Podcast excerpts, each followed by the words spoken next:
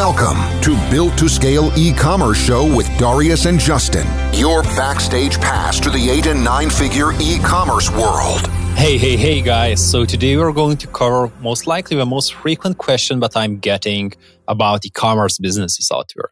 So how frequently should an e-commerce business run sales?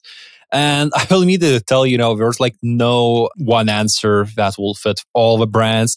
It's relatively individual, but I will talk today about the things that we have tested, what we have found, and what I think, you know, are one of the best strategies to implement depending on your business type, strategy, and your positioning. So first of all, I would say there are three core strategies. So one is that majority of the brands on the internet, especially drop shipping brands, cheaper brands, what we're having is a constant discount. This means sometimes it's even a fake discount where, you know, we're having like a price of 100 bucks, but we are discounted it to $60 for, so to say, two weeks, right? But what happens when, you know, we just rotate the offer and having a constant discounts on the store and we have tested, you know, removing these discounts for these brands. And pretty much in all the tests, we have found about 15% decrease in conversion rate without these discounts. So it's relatively impactful and does impact the brand and uh, not the brand, but the sales actually. So might say, you know, if you're like not in very luxurious niche and considering, you know, selling cheaper products and not so brandable products, do you consider doing the same thing because it helps for conversion rate quite a bit? Another strategy is that some brands do discounts every six to eight weeks. And I think this is kind of getting the best of two worlds where you still can be doing like discounts versus, you know, just running discounts or even not full, you know, very rarely or not even doing any discounts at all.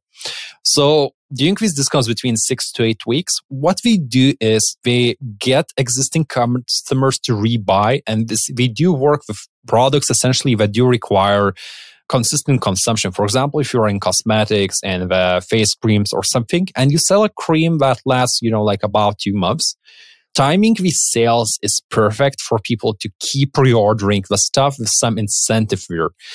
At the same time, having these discounts, you know, relatively in wider time frames allows you to maintain the margins better for cold acquisition.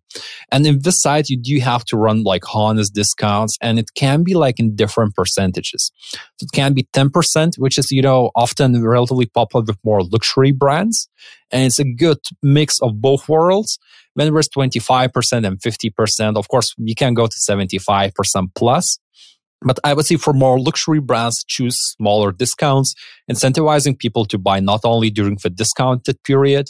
For medium brands, about 25 to 30% actually is performing really well. And we are kind of not finding huge difference between 25 to 50% discounts. And it's very interesting, you know, psychologically, it's still kind of a huge discount. And my guess is that people are buying it anyways. And then there is another tactic. It's a free item tactic or bundle tactic. And basically where you're kind of adding a free item. Hey, if you're buying for 50 bucks, right? You know, this means person has to buy two or three items. He gets something for free there as an addition. And this also could work with these more luxurious brands out there. And the third strategy is where you're having only one or twice a year sale, which means usually people time it for Black Friday and Christmas or doing some sort of summer sale and Black Friday, just literally having two sales. And this is kind of strategy that sometimes I'm seeing work really well, but it has to be built about the right product, which is more fully luxury niche, right?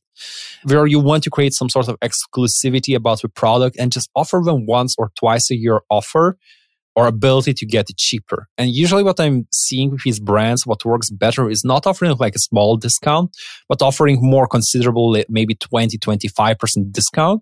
And the strategy behind these sales is to get all the people that discovered your brand across the year to finally make the purchasing decision because most likely, you know, majority of people didn't buy your product immediately.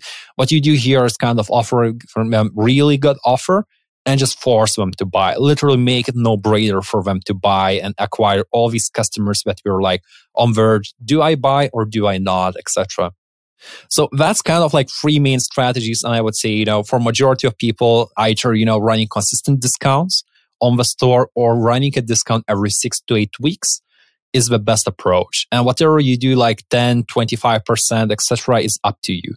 My recommendation from our testing, there are like few consistent offers, you know, that performed really well. And honestly, we have tested, I think, maybe 30 or 40 different offers, one versus another, till we find these ones. So one of the best ones is actually buy two, get one free.